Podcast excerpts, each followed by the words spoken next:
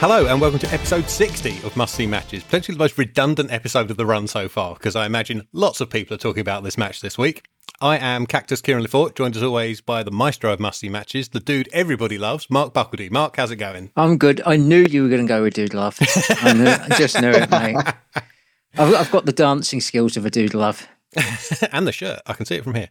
Uh, well, you're, you're Dude Love for a very specific reason because hurtling at us from a great height propelled by a giant goth, it's our guest this week, Matty Edwards. Matty, how's it going? It's been forever since we've had you on here. Well, you've just uh, informed me it's been six months. I cannot mm. believe that. No, me neither. Oh, where does the time go? Honest to God. Goes too quick. Ridiculous. Way too quick. Yeah, you got married since we last spoke to you. Yeah. Yeah, just just a few things have happened. Yeah. married life. You all right? It's fine. It is. It's fine. Not, nothing's changed really. You know what I mean? But it's just it's just uh, a bit just more official. That's it. Yeah. That's literally it, Kieran. All right. So, uh, as you may have guessed, the match we're here to talk about today is uh, Mankind versus The Undertaker. Hell in the Cell, or Hell in a Cell. They vary between definite and indefinite article. King of the Ring, 1998, which I think was June the 28th, 1998. I should know this. Yeah. Yes. Yeah. Damn right. Yes. Yeah, so it's uh, 25 years. Uh, once again, where's the time gone, boys? Yeah. I can remember, mm. you know, well, sure we'll go into, but I can remember watching this taped. You know, I've got it taped for me, obviously, because mm. I was what, 12? So I was going yeah. to school the next day and I watched it afterwards.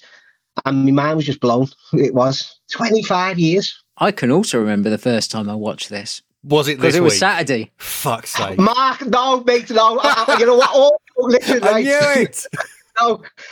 All I've, I only watched it then because obviously I've seen it a million times, but I've just yeah. watched it to be so fresh, literally before we recorded. And I mm. was thinking all the way through this, please, Mark, no, you've obviously seen the bumps. Surely you've seen the bumps. I've seen the bumps. yeah, mate. There's people that have lived in a cave for 25 years that have seen the bumps. yeah. yeah. I was going to say at least you've seen them, but the match in full was this the first time, genuinely. Yeah. Wow. Oh, I love it.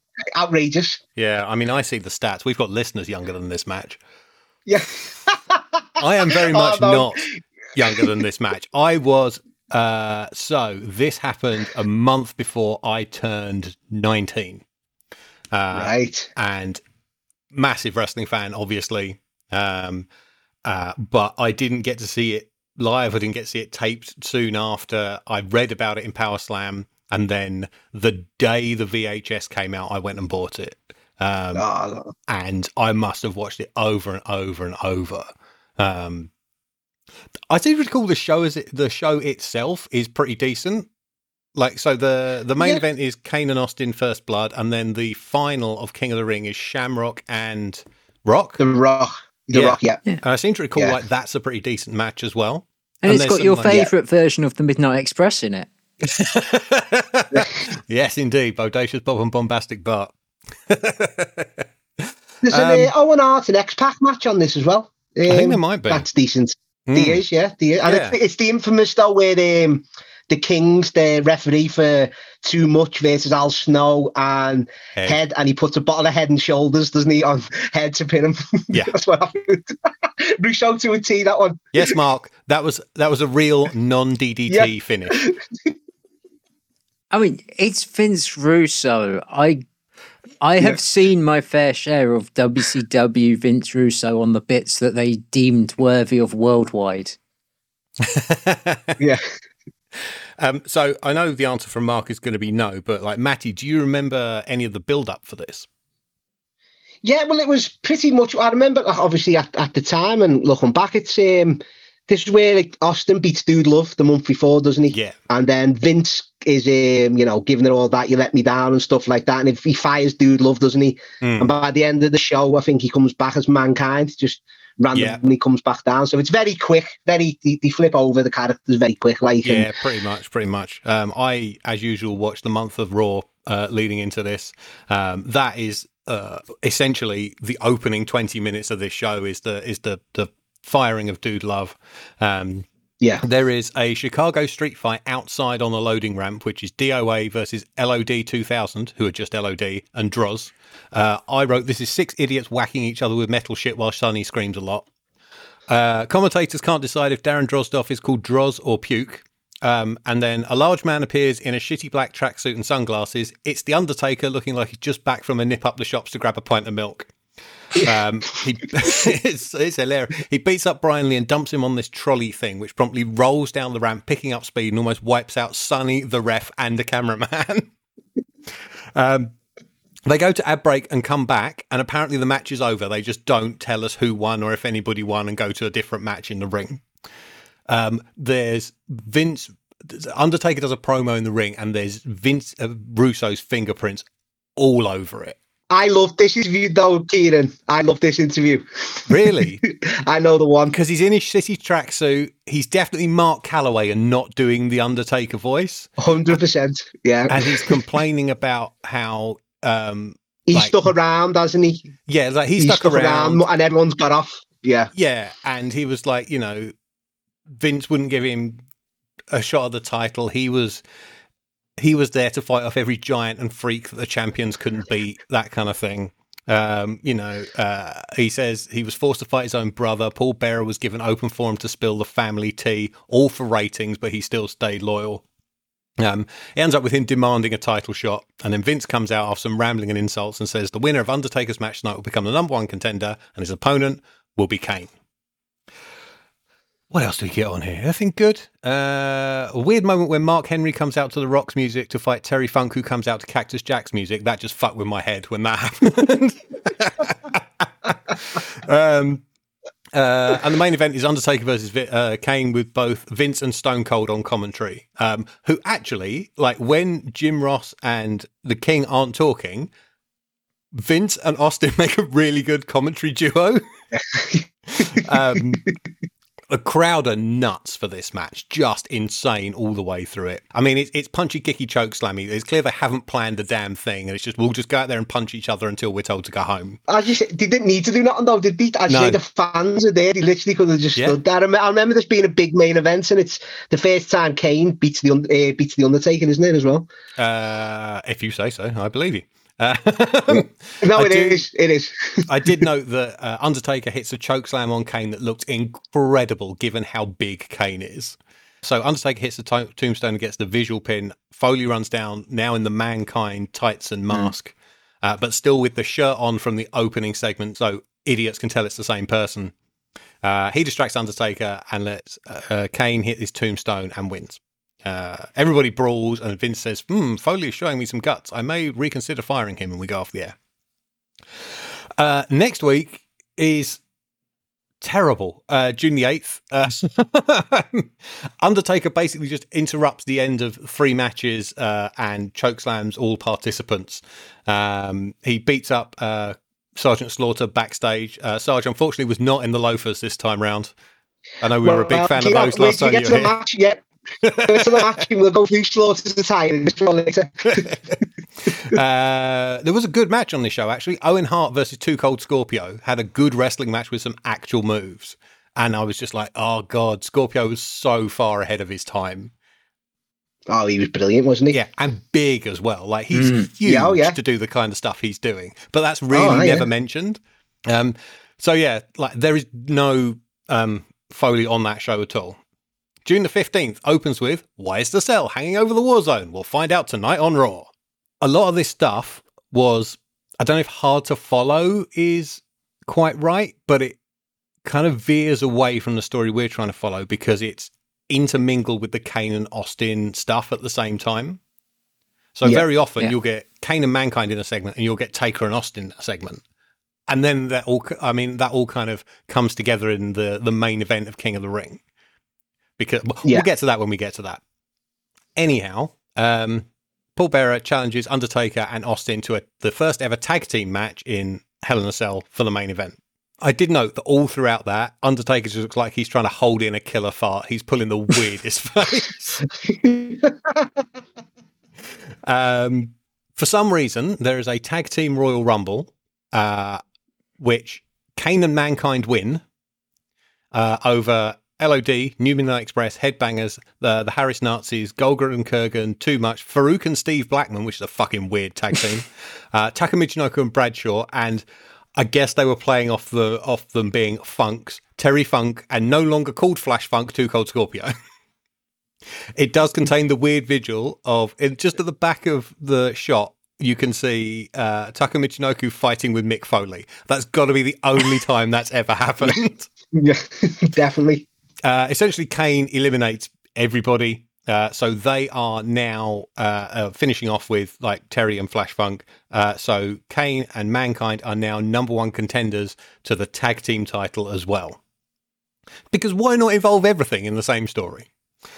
Uh, after an ad break, uh, Mankind are still in the ring. Foley recites a poem, and the heels are skeptical as if the baby faces will even show up. Glass shatters, massive pop. Austin comes out. He gets down to ringside.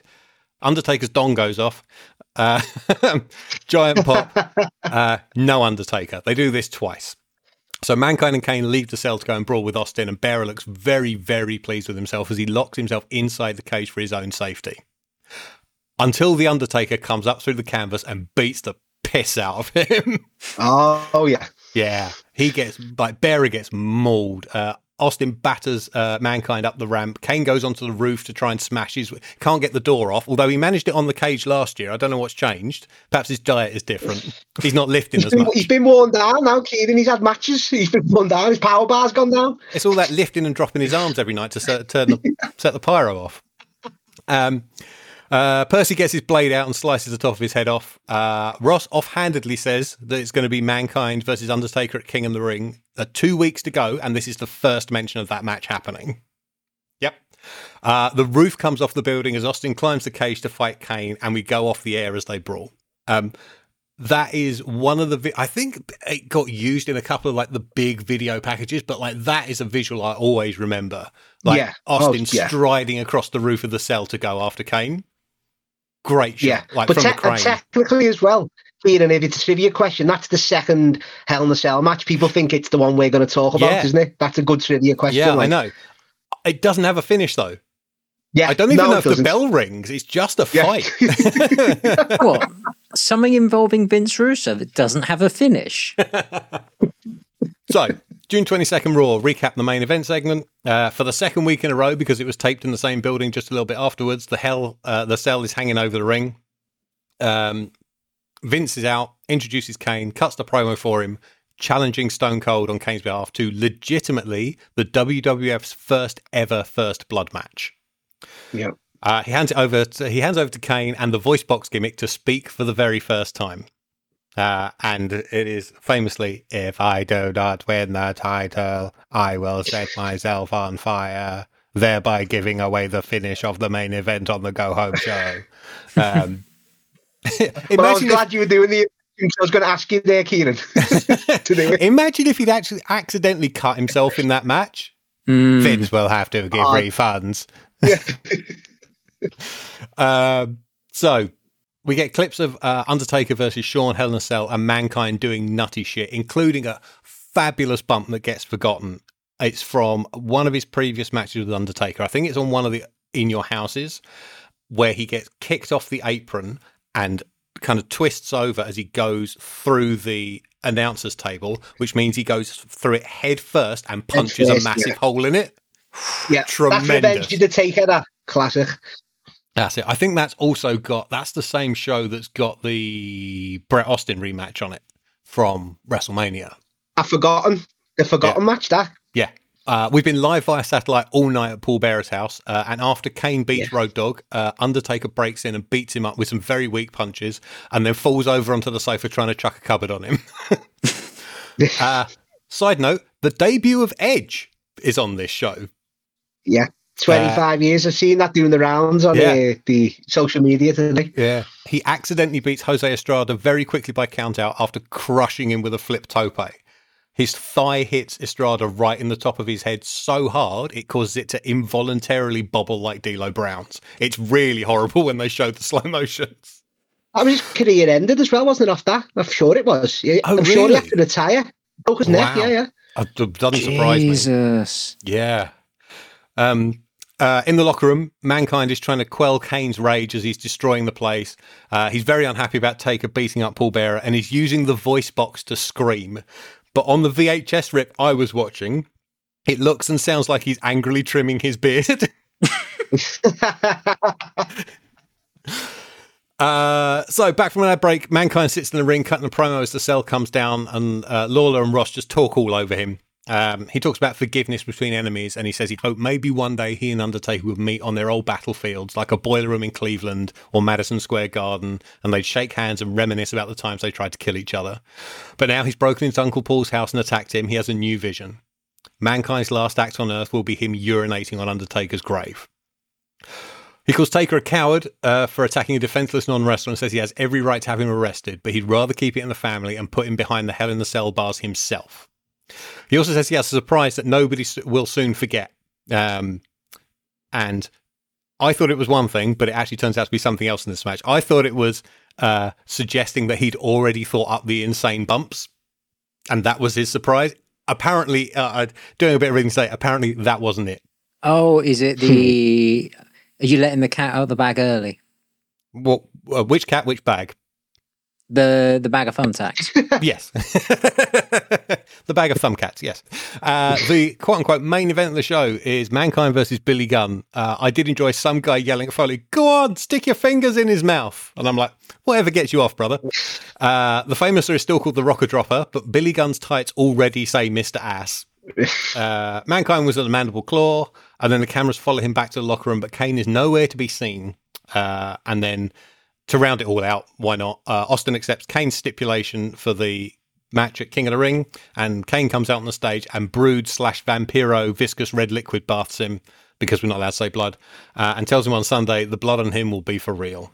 But Austin came to today set off that wearing that white uh, yes. baseball jersey type t-shirt just to sell the effect of the blood. Yeah, obviously. and I think it's that like that shot has been used like in loads and loads of video packages as though he was actually bleeding.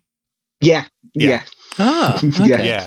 So the match only gets mentioned for the first time two weeks before the show, and they only really add the Hell in a Cell stip on the Go Home show. Like, yep. there was very little thought went into this. So that's the that's the on-screen story. The backstage story is that uh, it was originally going to be Foley as Mankind versus Austin in the cell off the back of the Dude Love Austin match uh, over the edge the oh, previous okay. month. Oh, okay, because that's the match where um, they, uh, uh, Vince stacks the deck against uh, uh, Austin. So he mm. is the referee. Pat Patterson is the ring announcer. Briscoe is the timekeeper, and it's the the old trope of changing the rules every time the heel loses. So when he's about to get disqualified, uh, the referee has ruled that this match is now no disqualification. He's about to get counted out, yeah. oh, it's now false count anywhere, and that kind of thing. Although I think it does end in a disqualification that match officially. Um, no, I think Austin Austin uses. Can you hear me? Austin uses Vince's right. hand. Yeah, and, and counts the three. Yeah, I yeah, I, that's right. I remember seeing a still of it um, this week on Twitter. Uh, uh, Foley belts Vince in the head with a chair shot, and Vince, oh, yeah. instead of ducking his head, looks up oh, and takes it on, like directly on the forehead. yeah, it's the chair. It's the chair equivalent of fucking up the Styles Clash. um, so yeah, that was got out of hand, and so he was supposed to come back, ditch Dude Love, come back as Mankind, and then get the match in the cell. So all of that stuff couldn't happen. But the call was kind of made that another Foley versus Austin match wouldn't be a big enough draw. So they did Kane Austin first blood and shifted Foley into the cell with Taker instead. Knowing that Undertaker, now the story differs. He either has bone chips or in his ankle or a broken foot, possibly both. Uh, and Foley knows this, and he knows his own heat is kind of on the wane, and he's worried that this match was essentially going to suck especially after the Undertaker Shawn cell match from the previous year had pretty much been match of the year across the board. I mean, we talked about it on this show, didn't we? Yeah. Um, so he and Ter- Foley and Terry Funk dropped by Titan Towers and decide to watch that first cell match. And Foley's all, I'm no Shawn Michaels. No, there's nothing I can do that's going to make this as good as the first. And Funk jokingly goes, maybe you should just let him throw you off the top of the thing so they have a good laugh about this and come up with loads more ridiculous spots. And then Foley says he looked Funk dead in the eye and went, "You know what? I think I can do it." Famous last words there yes. from Funk. He apparently tried to talk Undertaker into it for days telling him if they do one crazy thing at the beginning, people will forget the rest and think they've seen a good match.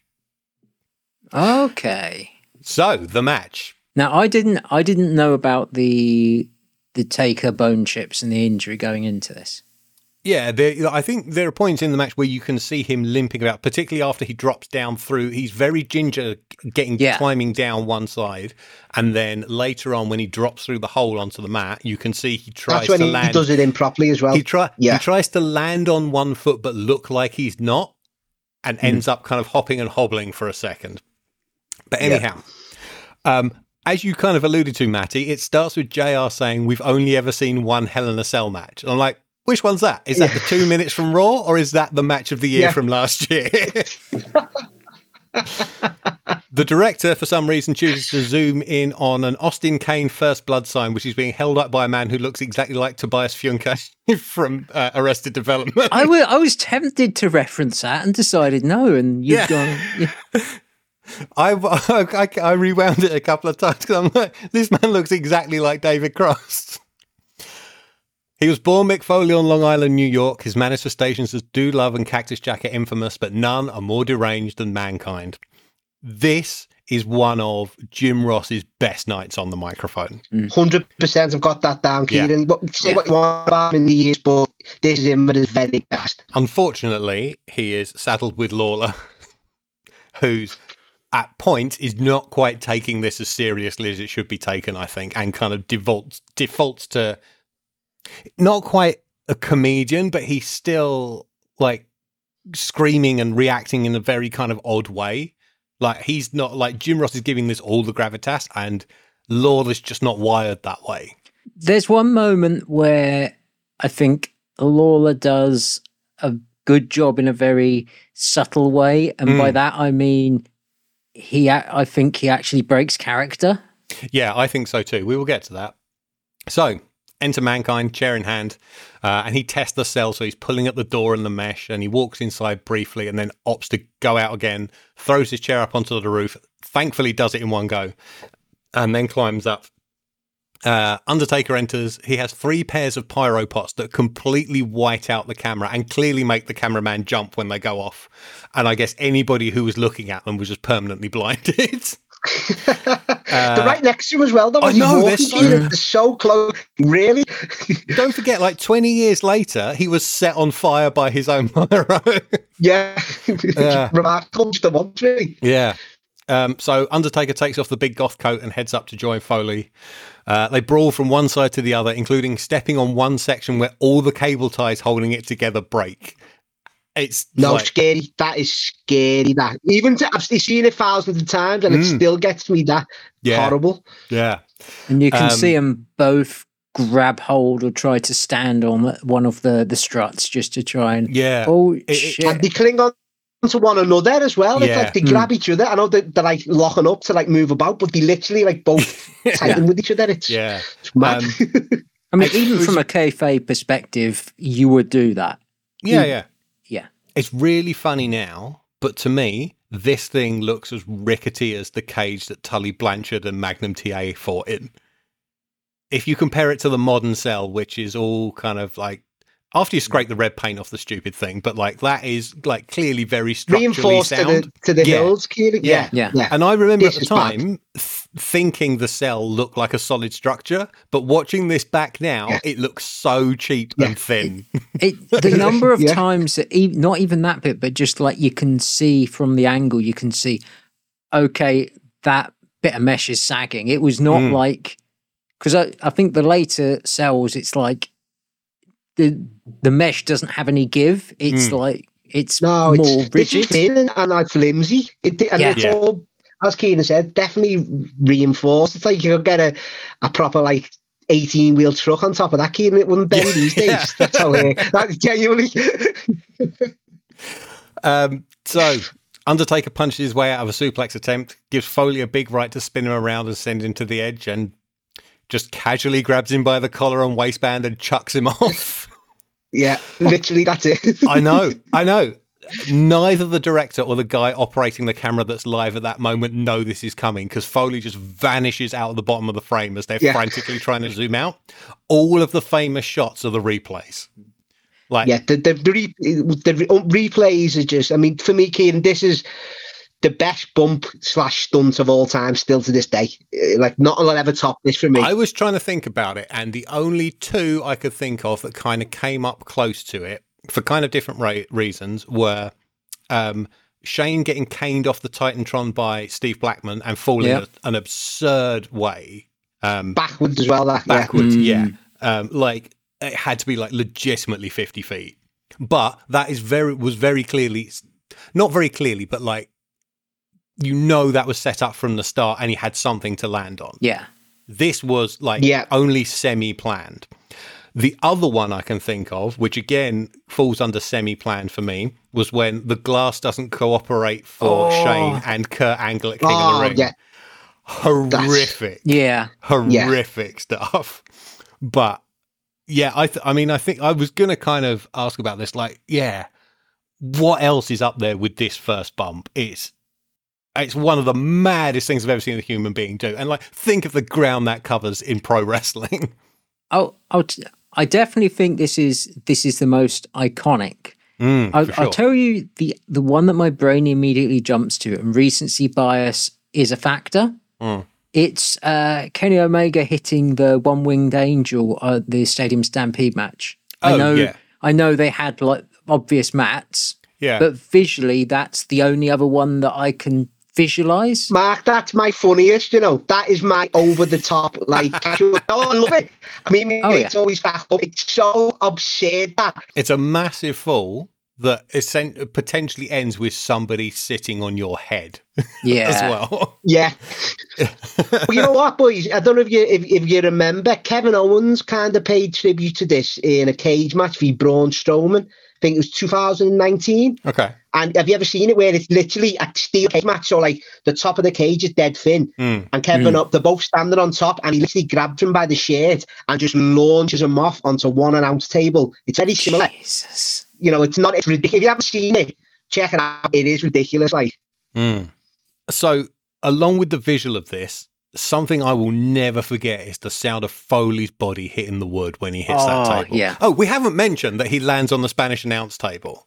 Um, he ends up under the guardrail. yeah, his he somehow. So I think, um, I mean, these are the prototypes of like the the modern WWE announce tables, where it's like the table and a pair of monitors. Although they're the, they're the old, big, thick CRT monitors, not the little flat panels they have now. And Yeah. then the what do you call it? The like the shield for the monitors they have uh, over the top of them Oh, with the branding on.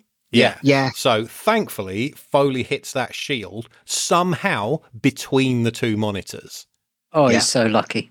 I know. Very lucky. Yeah, we're saying lucky about a lunatic who's just hurled himself 15 feet off a cage onto a table.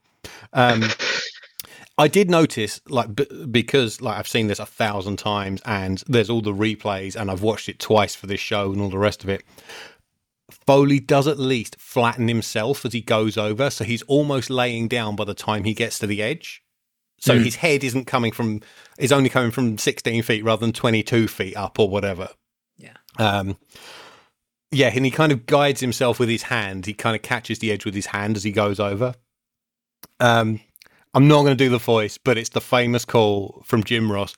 Good God Almighty, they've killed him. As God is my witness, he's broken. They've killed him is unbelievable. He sounds genuinely distressed as he calls for help. As I I said, Yeah. this was one of his best nights ever on the microphone, but it took one of his close friends almost killing himself to do it. Uh, Terry Funk is the first person on the scene. He basically unburies Mick from what's left of the table and talks to him. Um, A bunch of refs and uh, Dr. Francois Petit run out, uh, and Terry tells them to be careful of Foley's arm. And you can hear him telling Petit, it sounds like his shoulder might be out. Does anyone else think like think that Petit looked a bit like Francis Rossi from Status Quo?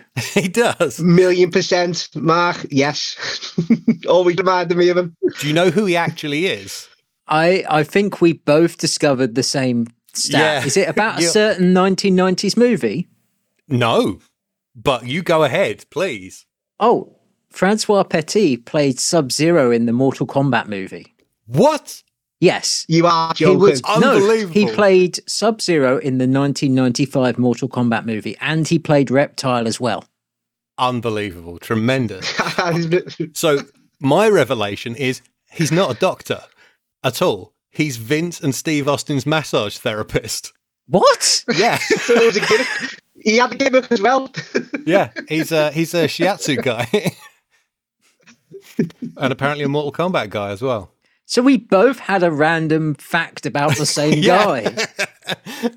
Yeah, incredible. Um, uh, this is the moment I think you were talking about earlier, Mark, where Lawler kind of breaks character and is actually like properly in the in the the mood of the match, where you can hear him getting Dave Hebner to come over and help the Spanish commentators, who obviously got knocked on their asses by this bump. That's not the moment I was Really? referring to. Oh. No, there's another one, um, Okay. and I'll mention it when we get to it. Sure. So I have seen this moment in multiple video packages. It's like I know what I knew what this spot looked like. I did not know that this spot was within the first minute of the match. Yeah, and that was the whole point. Was like do something crazy early, and then people think they've seen a good match. Yeah, it's kind of why I called this like the most redundant episode we'll ever record because I thought like basically every wrestling fan in the world had seen this match. Well, you until last Saturday. it blows me mind hearing every time. You know, come on. Like, I thought this would be the time. There's at least one person that follows me that thinks I've never watched a wrestling match just because of how many of these that I I've mean, not seen before. the evidence mounts week on week. I was going to say. Um, have you don't ever want watched- me to get into 2009 Big Japan or that kind of stuff. I, I, I can wax lyrical about the Shinobu and men, uh, not men's tales, Shinobu and Yoshihito Sasaki uh, hate feud that became the best two partners who absolutely despise each other tag team of all time. That's a deep well, dive. Mark, you know Gary, don't you, Mark? You know, my Yeah. cousin. I, yeah. I did Well, not he- know he- he was your cousin. Yeah, yeah. He, he's into um, Big Japan and in lockdown. We watched I, what I phrased the finders keepers match. Have you ever seen that one? Where it's like 10 of them in a big house that explodes and that. Oh, yes. I love that. I love that. I, I coined it that because I've never seen that like in my life. yeah, they they built uh, they bought the house from like uh, an ideal home show type event. They bought the house, moved it into Yeah. Korakuen, and just had a death match inside the house. It's br- it's brilliantly nuts. Keenan, you've got to check it out, mate. Honestly, it's wild. Mark, how many nominations did it get? I don't think it got any, sadly. Um, on a similar bit, there was a video package for a Japanese TV show where they had the 90s New Japan guys literally demolishing a house by hand. You had things like think Tenzan seen that. headbutting uh, Yeah. roof tiles and people getting Irish whipped into supporting wooden beams. Yeah, I think I've That's seen that. another one that's great. So, dragging this back on uh, track, has anybody ever watched um, Howard Finkel on the replays? No. The wide shot. didn't didn't get onto him, no. He's down in the bottom right, and as soon as Foley hits the table, he shoots out of his seat, puts his head in his hands, and has to turn away. Like he obviously Bloody thought hell. that Foley was dead. Um, so Vincent Slaughter come out, and we get replay after replay as people tend to Foley while Undertaker watches from the cage roof. Seven Um, replays. I counted them. Um, the shots of the cage being raised while Undertaker is standing on the top would still look really cool. Um, Yeah, he definitely. very smartly walks to the middle so he Yeah. doesn't also go over the side. oh, I, I, I had a lot of respect for him there because that must be scary as shit. I know you're on a big structure, but and his character can't sit down or lie down or grab hold of anything. No, he's got to just no sell it. Yeah, he's got to no He's sell just got to stand still and try and look menacing. So they get Foley on a stretcher and get him up the aisle as the cage comes back down. Uh, and Taker starts climbing down gingerly, as we mentioned, on the commentary side. And then halfway up the aisle, Mankind gets up off the stretcher, shrugs off all his assistants, and starts climbing back up. And the place goes fucking bananas. Can you Yep. imagine having been there live for this? I know. Yeah. I, it's always wonky that wish, you know, wish you were there for. It's this match for me because you just be, It's a time machine match. yeah, Yeah. hundred percent. Yeah. So they come together on the roof, uh, and Taker grabs Foley and choke slams him on the roof, and the panel gives way, and Foley crashes to the mat. I've not done that justice at all. Mm. No. this was semi planned. So the idea was that Taker would give him three choke slams to bend the to bend the mesh so that when he gave him the third one, he would be lower to the mat and it would be less of a fall. Okay. Yes. Unfortunately, the panel just gave way on the first one, and Foley does the, the whole drop. The part that wasn't planned was the chair that was on the panel coming down with him, hitting him in the face, knocking him out, and knocking his tooth up into his nose. yeah. Ah, It's, is it's that grim. is that what happened with the the tooth? Yeah, Jesus. that's Yeah. that's what he claims in his book. Anyway, He, uh, Foley says at the time of writing that, it's the only time he's been knocked out in a match. Um, also, remember these are the pre 1999. Vince isn't taking any bumps Hmm. yet. Might as well be concrete rings. Um, this is where JR famously screams, "Will somebody stop the damn match?" Uh, Petit, Funk, Slaughter, Hebner, and the refs all swarm the ring to check on him. Uh, Undertaker, as we said, gingerly drops down through the the hole. Everybody scatters except Funk, who's protecting mankind, and I think you can just about hear him say, "You better choke slam me, man." So Yeah. Undertaker does just that, and then Funk sells it by jiggling his legs about, and both of his shoes fall off. Well, Kira, I remember us uh, talking, didn't I? And I, I didn't quite manage to get what like model and what I was sending it to. I was sending them to me mates and everything. I've got I've got a picture in front of me zoomed in, and I'm, I, I don't know if the Gola. I don't know if they sold Gola in America. I don't know what, what type of trainees they are, but he looks like a size twelve as well. I'd say.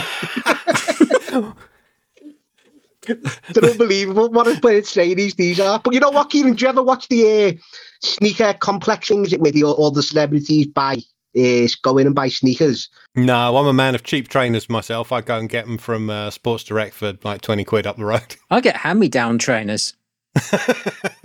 Now, Undertaker's on this, and the guy who interviews all the celebs must be a wrestling fan because he brings this spot up on that video on YouTube. and I thought, no, Kieran, I thought that was me get out. I thought that's where it'd zoom in and tell you what make and what you know design they are. But no, he just he just did. He just show you that spot. So yeah, I'm going with the size 12, and I'm going for Golas if they existed in America anyway. So, yeah. Tremendous. The two tangents on this show: Big Japan and Trainer Talk with Matty. Fantastic. Uh, the, Foley does say in his book that he basically didn't remember anything after the choke slam until he rolled over and was like, "What the fuck are there a pair of shoes next to me on the mat?" What he, he probably thinks he's hallucinating or something yeah, after that. But yeah. Um, they do replays of the spot through the roof. Uh, when we come back, Foley is up on his feet, and Taker hits him, and he just crumbles back to the mat. yeah, he's done, isn't he? How, Yeah. how does he carry on? Like, I've got no idea. Remarkable. In, uh, in Have a Nice Day, he actually says, like, this is probably the most pathetic bump of my life. Um, oh, something we haven't talked about. When he hit the Spanish announce table, Foley dislocated his shoulder on the arm that Undertaker uses to do the wind up for the rope walk. Oh, Um, Mankind, though, just falls into the ropes and knocks him off. Um, the camera then comes around into the famous shot of Foley bleeding from the mouth with one of his teeth stuck up his nose. Uh, Ross claims he's smiling, but Foley says he was actually trying to stick his tongue through the hole he could feel through the skin between his bottom lip and his chin. Jesus. But his tongue is too big and there's too much blood and beard for anybody to see it. Uh, Tim White finally enters the ring as the assigned official for the first time and gets shot of Funk's trainers. uh, Mankind knocks Taker off the apron into the cage wall and takes the steps apart, but because he's dislocated his shoulder, he can't hold the top half and just drops him. Uh, Taker picks him up and sandwiches Foley between them and the cage a couple of times, and then hits a third shot to knock him down. Uh, Taker lays in a few punches with Foley propped against the cage, and then flies out of the ring with a tope uh, through the ropes rather than over. I thought he actually looked quite graceful, uh, but he misses and hits the steel, and then he comes up bleeding. the problem for me with that was the angle that they shot it. Yeah. Because at no point did you actually see Foley move or get out the way. So the first time I saw it, it legit looked to me like Taker's just decided to jump into a cage. There was a bloke in the crowd who goes, "You're ruining this cage, man." oh, is that what he yelled? yeah. Do you know when he's winding up to like go off the ropes and do this dive? I'm thinking, you know, because you've seen the bumps that many times. I'm thinking, does he actually do the tope over the top of you? And I Mm. thought there's not enough room for him to do it. And I thought, no, he doesn't. And yeah, as you say, he goes through the uh, middle Mm. rope, doesn't he? Yeah, actually, like I said, it looks quite nice. Um, so Mankind runs Taker's forehead into the cage a few times, uh, and then takes him down with that waistband pulling pile driver onto the chair for the first near fall of the match. Good spot that. I like that. I like that style of pile Mm. driver as well. It's kind of like it Yeah. is the it's the lunatics pile driver. Like it's not pretty, it's not a nice technique. It's just grab their Yeah. waistband and drop them on their head. It's another good pile driver with, I mean, it's not Arjacong pile driver. Am I going to have to make a compilation video of all the pile drivers across this project? you have promised this. I have not promised it. I may have mentioned it. You There's a mentioned it. Okay, there's a difference. Also, JR did the Hell is in Pittsburgh tonight line, and I did like that. Oh yeah. Uh, Mankind puts the chair on Undertaker's face and hits him with a leg drop, uh, which apparently exacerbated the uh, it, whatever issue he had developed by hitting a table with his kidney from 16 feet up. Jeez. Um, this gets another two count. Yeah, by the way, there's a wrestling match going on here. Um, Yeah. double arm DDT, and then Mankind fetches, as Mark said earlier, uh, a bag from under the ring for the WWF debut of Thumbtacks. So before this, Hmm. that this was the the commentary thing that I was talking about with Lawler, Hmm. because JR says, "What is that in his nose? Maybe a tooth," and Lawler's just said, "Oh God, you don't think?" But he broke his kayfabe voice. So he, Okay. So it sounded like it was more of a legit reaction because it was. It sounded less like commentary Lawler, if you know what I Mm. mean. It sounded like Yeah, it was yeah. him legit reacting to it, and he just tailed off. Yes, Jerry was reacting, not the king. Yes. Yeah. Frankly, I mean, it's a little bit of levity. I'm amazed that Foley could still remember where that fucking bag was. Yeah. Even the blade in the movie, yeah, every, Um, every side of the ring. Gets a big reaction because this audience have never seen this before. This is entirely new to the WWF. They tease Foley punching Taker down into the tacks. They tease a choke slam, and then Foley slips out of a tombstone attempt and gets the mandible claw on. Unusually, he ends up round behind Undertaker uh, with it still clamped on, and they do the old two and a half drops of the arm. And then Undertaker gets Foley up into backpack position and walks backwards towards the tacks. Uh, he flings himself backwards and just about misses the tacks. Yeah, I, I was going to say Yeah. misses the tacks. So yeah, with Foley Tim has White to, guiding him and telling him one more, one more. If you watch, and Foley has to roll into the tacks Yes. to get the visual of the tacks Yes. on his shirt. hey, we already know he's a pro who will do Yeah. anything to his own body. Um, he then walks into what I called a very definite choke slam directly into the pile. Oh, yeah. And then he staggers up again, this time into a tombstone, and it is not a careful tombstone at all. Like he is just dumped on his head. Hmm. And as Lawler puts it, mercifully, this thing is over. Yep. And then uh, Jim Ross, in perhaps his final two great lines, are These two gave you everything of their bodies and they gave you of their souls tonight. This has been the most ungodly match I think we may perhaps ever see. And you know what? Up to that point, I think he was right. I had one issue with that commentary line. Hmm. Uh, knowing now that Taker really should not have been fucking wrestling with Hmm. the the bone spur in his foot, I feel a little mean for thinking this. But the whole they've both put their bodies through it. Taker really didn't take much Yeah. at all, aside from a couple of chair shots. Hmm. Uh, and the pole driver, which yes was on a chair, and the DDT. Those were the, really the only bits he took. But as you say, that must have been fucking agony to be doing all of that. Yeah, but in kayfabe, there's the tope and the blood. I think that's Yeah. more what they're getting at with that. Um, there's no way Mark Calaway is ever taking a bump like any of these. Um, so uh, Mankind gets put on a stretcher again, uh, and apparently he asked uh, one of the people carrying it, "Hey, have I already been on a stretcher once tonight?" And when they said yes, he went, "I don't want to do it again. Help me out." Uh, and he Oh, leaves okay. uh, on his feet uh, with Terry Funk and Sergeant Slaughter supporting him. And as we said, Kieran Slaughter looking very reserved this time round. All all navy was it with the black loafers, so he kept it quite. Um, Do you want to come on Quite- each week and do Fashion Watch? oh, anytime, but yeah, of course, love all that. so before we get into uh, what we thought of this, I want to uh, list off Foley's injuries just from this match: Oh, a concussion, a dislocated jaw and shoulder, bruised ribs, internal bleeding, puncture wounds, facial cuts, at least one more cut somewhere on his body because you can see blood on the shirt after the first bump. Jesus. Uh, one tooth up his nose, a ruptured kidney, and three more teeth knocked loose. Apparently, he got back to the locker room to find one of his teeth in a glass of milk. What? He has Yeah. no idea how it got from the ring to the locker room, and nobody, at least at the time of writing "Have a nice day," nobody had ever told him. so, I'm going to start with Mark as the person who saw this spectacle for the first time this week. What do you think? How do you feel about it? Before we get to that, I have a question. Okay, Did Mick Foley, Matt slash Mankind, turn face soon after this? no, no. It's at least a couple of months. It's like August, September, Mark. A couple of months down the line. Okay. well, uh, uh, officially, officially. I think it's even later than that because the um, the end of the year is uh, the Deadly Game tournament at Survivor Series, isn't it?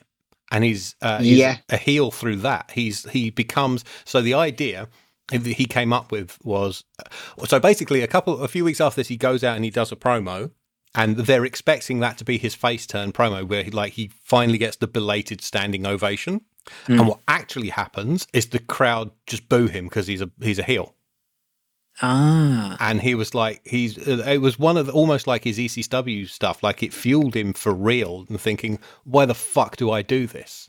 Like I I nearly killed myself and they don't care and they're not inter- they're not interested in loving this character. Um and so he apparently went to uh, uh, he the idea was mankind was going to be dropped and he'd be Cactus Jack full time which was what he had wanted and he said to Russo, No, I'm pretty sure everything you want to do with Cactus Jack, you can do with Mankind, and I have an idea. All the baby faces hate Vince. What if I'm one that doesn't? Ah. And so he stayed as a heel, but the idea Right. was he thought he was a baby face and he he loved Vince McMahon, whereas all the other baby faces were warring with Vince.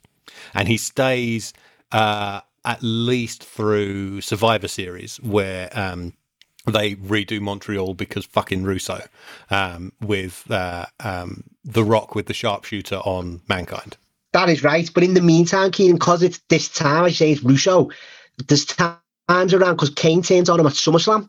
So Yes, it's kind of right. flipped. Yeah. It's not like officially kind of thing, but then he's more of a tweener going into that triple threat cage match with Rock Yeah. and Ken Shamrock at yeah, I think they So try and it just didn't Yeah. pick up because, like Mark, as you were saying, that was my initial thought. Like, you go out on on. I mean, maybe not the next night. That's a bit much, but like Raw in a week or two, and um, like put it over big, and like that would be his face turn. because I had no context of what happened before or after. So I legit thought the reason they built the match the way they did, having those two big bumps at the start, I thought the whole point of it was to turn Foley face and have this kind of he's taken this damage, he's still going. So actually, that's a big part of my notes, and the hmm. fact that that actually wasn't the reason, that wasn't planned, and that didn't happen is is quite interesting. 'cause- Yeah, Undertaker's technically the babyface in this match.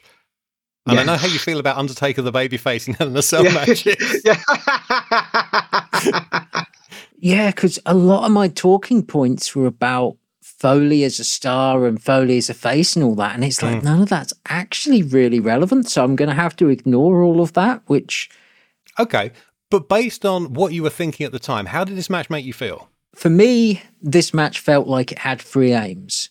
Hmm. Before knowing this, my notes literally say the match had three aims get Foley over, create a huge iconic moment for your promotion, and also have that moment be so big and so shocking that it acts as a wait they did what water cooler slash uh, schoolyard conversation the kind of moment where someone's like wait they did that? I'm going to watch this. So that's what i thought that was all about. I didn't realize that the actual aim was this match is going to be shit. We need to actually rescue it somehow. There's one other thing I haven't mentioned yet.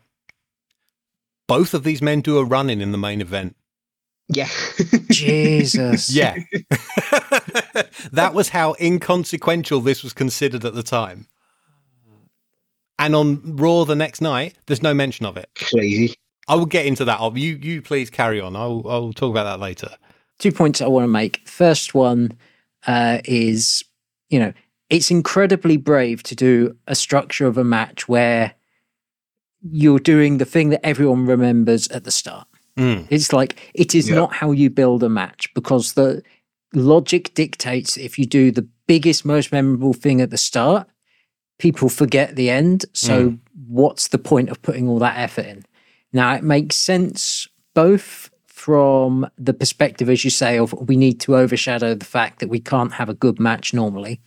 And also, really, if you're taking a big bump like that, you want to do it when you're freshest Yeah. when you're in the best physical condition. You don't How want- many hundreds of times have we seen what is supposed to be a big, spectacular spot go wrong live? Because when it was practiced, everybody was fresh. And then when they do it for real, it's 20 minutes into a match and they're all sweaty and tired.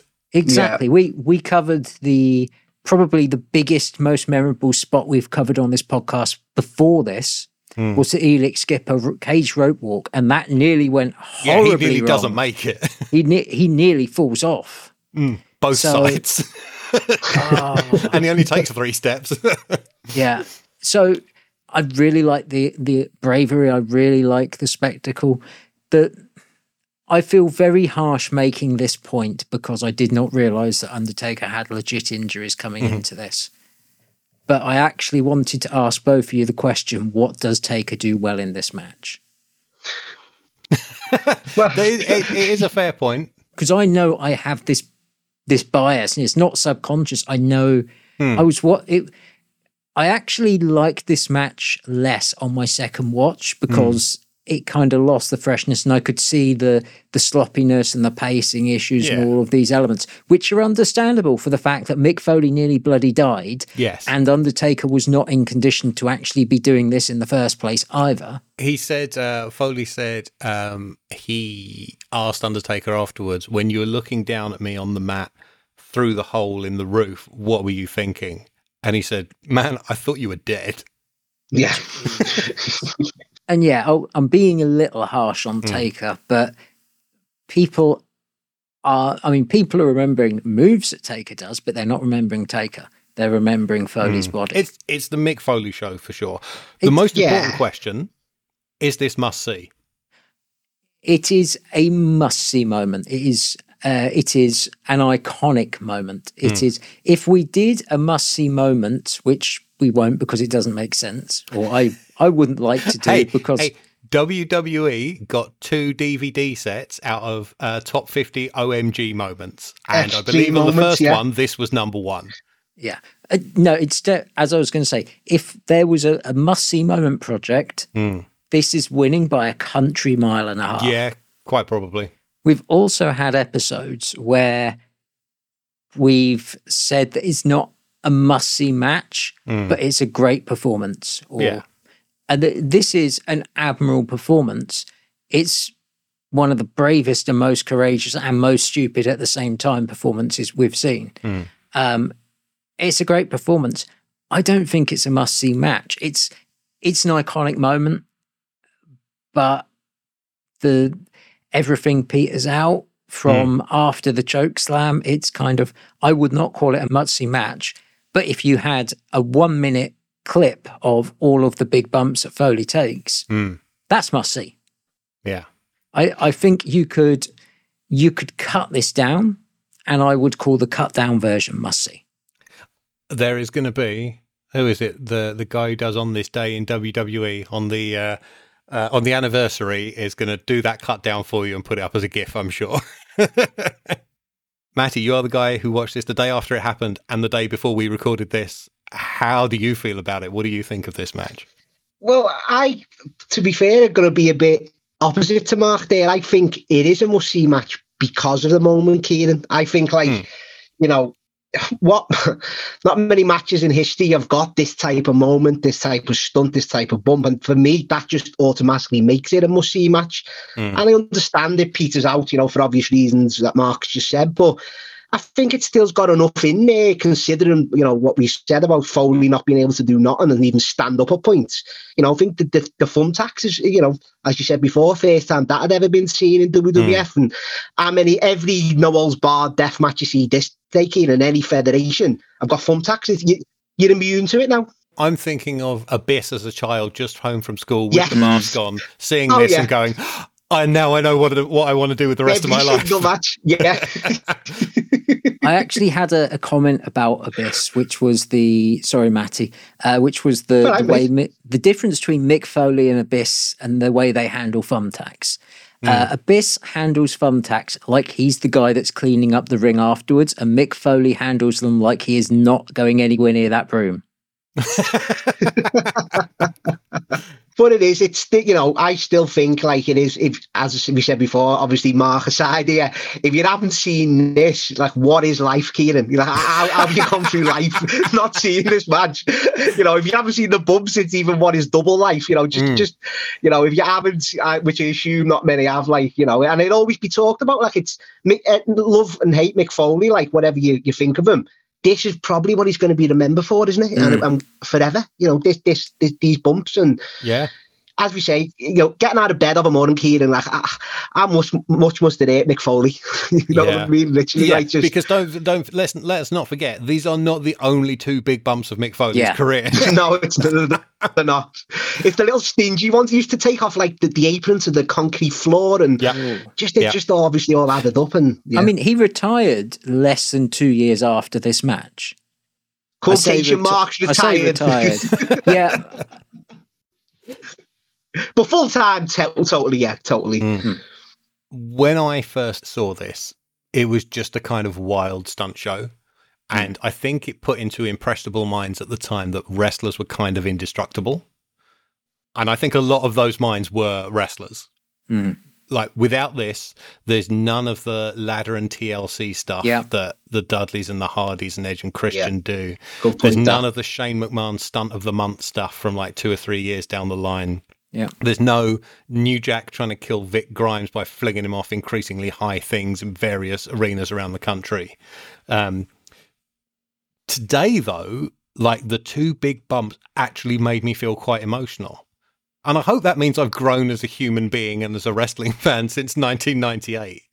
I love that. I was exactly the same, mate. Yeah. I had a little, little well, not, not, not, no official tears, but I was like, my body just went numb looking at him, thinking it's because, as you say, you're looking at him now and thinking, bloody hell, what you Yeah. put yourself through. It went from back then, it was what have you done, to now it was what are you thinking? Yeah, I think. Um, yeah. Um, I mean, I said that I'd seen the spot multiple times, and I have before I saw the match. I still swore out loud when the when he took that Yeah. bump. For the, I, for it's the a first natural in reaction. nervous laugh. I had, I had that laugh where I love something, but it's like nervous and just like, yeah. why? You know, it's just like for, for our entertainment scheme. Yeah. Well, uh, well, there's things like that. That's the only reaction your body can come up with. Yeah. Yeah, it's like for our entertainment, he done that, and that's where, like, want to say, you, most people do love Foley, and Yeah. you just got to respect them forever for that, for our, literally for our entertainment. I lo- Yeah. love it, like. So they're the, they're the bumps that made Mick Foley a legend, but I think they also inspired too many idiots Mm. of far lesser talent to think they could also become Yeah. legends by doing the same thing. How many Yeah. of the CZW stunt shows that happened between like 2000 to 2005? How many of those, like Nick Mondo uh, with the big bumps, Joey Janela years and years later? I think that's a question for for other people because I've only I think I've only ever seen one CZW match and it's uh, Johnny Storm and Jody Fleisch on tour. so you've not, not seen none of the proper uh, roster then, Kieran, no? no, I mean I've seen like clips and stuff, but in terms of a Yeah. full match, I think that's it. I, I, I mean, I'm just referring to clips, but things like the Yeah, big sure. bumps they were doing off trucks and that. It's like, yeah, and the other thing I was thinking of was like um like Jack Evans doing the double rotation moonsault off the Ring of Honor cage to oh the outside. god, All yeah, of and that kind of crazy five, shit. seven people to catch him, and they still fucked it. Yeah. Mark, have you have you seen, is it Cage F Five Zandig's uh, DVD to Lobo off the top through like glass tables. Am I right? I mean, that's cage of death five. It's I might have seen that from like the wrestling channel, maybe. 'Cause Yeah. that's a bump, Kieran. Check that one out as well. Okay. It's ridiculous, mate. Ridiculous. in terms of this, I think similarly as I thought about um, Necro Butcher versus Samoa Joe, Hmm. every wrestling fan needs to see this once, Yeah. whether you end up loving it or hating it. Um, and it is absolutely must see moments, Mm. but I'm torn as to whether the match as a whole is must see.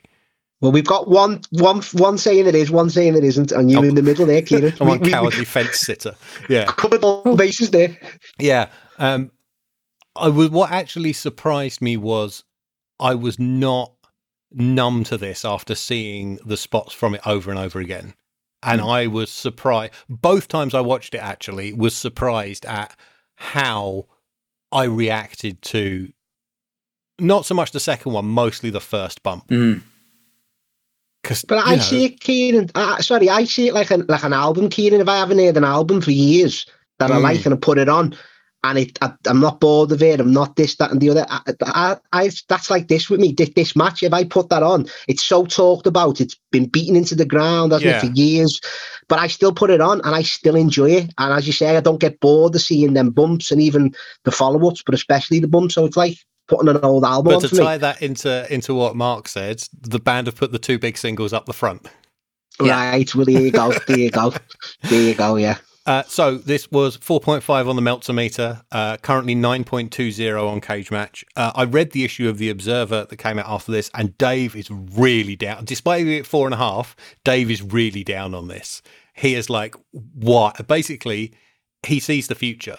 He's like, people are going to see this and copy this, and it's just going to be diminishing returns, and people are going to ruin their bodies for no reason. That's Dave to a T, though, Kieran. He, he hated uh, Mox and Kenny Omega's uh, death match there. Yes, He gave yeah. that five, didn't he?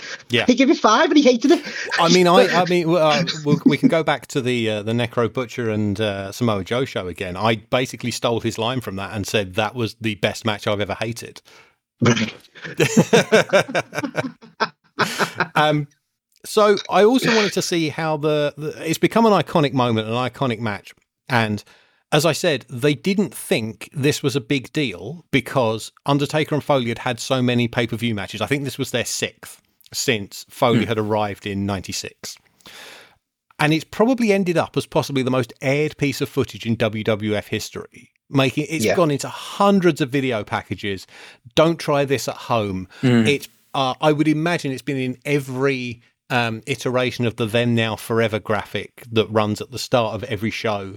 Um, it would have been in. I mean, it's one of the things that although it happened on pay per view, it probably would have been in the opening titles of God knows how many TV It was for Raw. Yeah, Yeah, it was for Raw exactly, yeah. he was there. Um, and I was like, it's become this iconic moment, an iconic match. And I was like, well, how did the, how did the they actually treat it on TV? So I watched the Raw the night after. Steve Austin wins the belt back. Steven Regal debuts in his WCW gear with a hilariously mismatched theme tune. Uh, Jim Ross throws in an airplane reference, asking Sable if she likes gladiator movies. I do Um, like that. Uh, sorry, any airplane reference is getting a pop from me. I know, I know. I thought of you when I heard it. Um, the brawl for all Brigands, and let it be known, the first match in WWF history without a predetermined finish was Steve Blackman versus Marc Mero. Uh, Ken Shamrock calls Triple H Hunter Hearst, which creased me up. we start the story that will end with Choppy Choppy Your Pee Pee and the only mentions of the match at all were clips being used in the ad for the pay per view replay, and Foley getting hurled off the cell is the JVC Kaboom Box Kaboom of the Week. It's just a clip in a sponsor segment to sell Jesus. a fucking cassette player. Undertaker isn't there, and Foley, Mick Foley, appears in the background of a Kane interview uh, in a locker room. Jesus. Why did he have to go anywhere? Mm. Um, yeah, it's just yeah. So Foley would work the taped Raw on the 30th, losing a number one contenders match to Kane, who then unmasked to actually be the Undertaker in disguise. Uh, thankfully, they only went two minutes. Um, and then he was granted a whopping 10 days off before hitting the house shows again. It's unbelievable, isn't it? Yeah. He'd be off for Mm. months and months nowadays. Yeah. Not only to recover, but to sell how brutal it was on Yeah. TV. Yeah. Yeah. Uh, famously, backstage after the match, uh, Vince came up to him and said, You have no idea how much I appreciate what you've just done for this company, but I never want to see you do anything like that ever again. And yet his son would do. I mean, yes, th they had the world's largest crash pads probably hidden out of shot, but his Mm. son would do stuff that was Yeah. almost as memorable. Yeah. Matty, it has been a pleasure as always. It has been far too long. Thank you so much for coming and joining us to talk about this No, no, no th- thanks for having us on, boys. And like, as you said, couldn't believe it was six months. as I said, it's been a couple, but yeah, always glad to on and talk to you boys and love the podcast. And yeah, thank you. So, uh, tell us where you can be found on the internet if you want to be found, what's going on at GRAPPL these days, all of that kind of stuff. Yeah, you know, just, you know, patreon.com forward slash GRAPPL to where me and the boys uh, got loads of shows on there, you know, daily updates, weekend shows, spotlights there every uh, Monday, usually. And uh, we have all the Patreon stuff, five to ones, mixtapes. There's a whole lot going on, Kieran, these days on there. We've set up a Discord as well, Mhm. so people can come and chat on that and stuff like that. Follow me, Matty Edwards86 on Twitter. Hopefully, I got all that in there correct. But uh, yeah, plenty going on, plenty. Getting used to this and appearance uh, shilling stuff. So yeah, Tremendous. Uh, as for us, we are at Must See Matches on Twitter, Instagram, and Mastodon. I am at Kieran Edit, and Mark is. At monkey underscore buckles. You can go to linktr.ee slash must see matches for all the ways to subscribe to the show if you don't already, links to the full list of nominations, and a whole load more. Every month, I am on GCP with the wonderful Andy Ogden reviewing the less wonderful 1999 British wrestling TV show UWA Wrestling Rampage, and you can find that and the show Matty does with uh, yes, Andy yes. called Shite, which is always a tremendous time about the very worst in professional wrestling. You can get all that at GCP Podcast 1. I was also on the two most recent episodes of Days of Thunder, reviewing Thunder episode 70 and then Bash at the Beach 1999, and it's out of the bag now, helping usher in the return of Staggerly Malone. Uh, tremendous times both. The Bash at the Beach episode is well worth jumping onto, even if you don't listen to the show. And I'm a big fan of the show since uh, the time I first met uh, Dave and was like, hmm, I like this guy. Let's listen to his podcast. But um, Bash at the Beach episode, I highly recommend to anyone. Excellent. Um, thank you for the endorsement. You can uh, find all that at WCW Thunderpod. Uh, what else? Nothing else to plug. Right. So next week, something very, very different. We'll be joined by wrestling video essayist Squill to discuss Hiroshi Tanahashi versus Minoru Suzuki from New Japan's King of Pro Wrestling on October the 8th, 2012. So that should be tremendous fun. I'd like to leave you all with one final thought as we leave. The match we've talked about today has no opening bell. Officially, it never happened. Goodbye.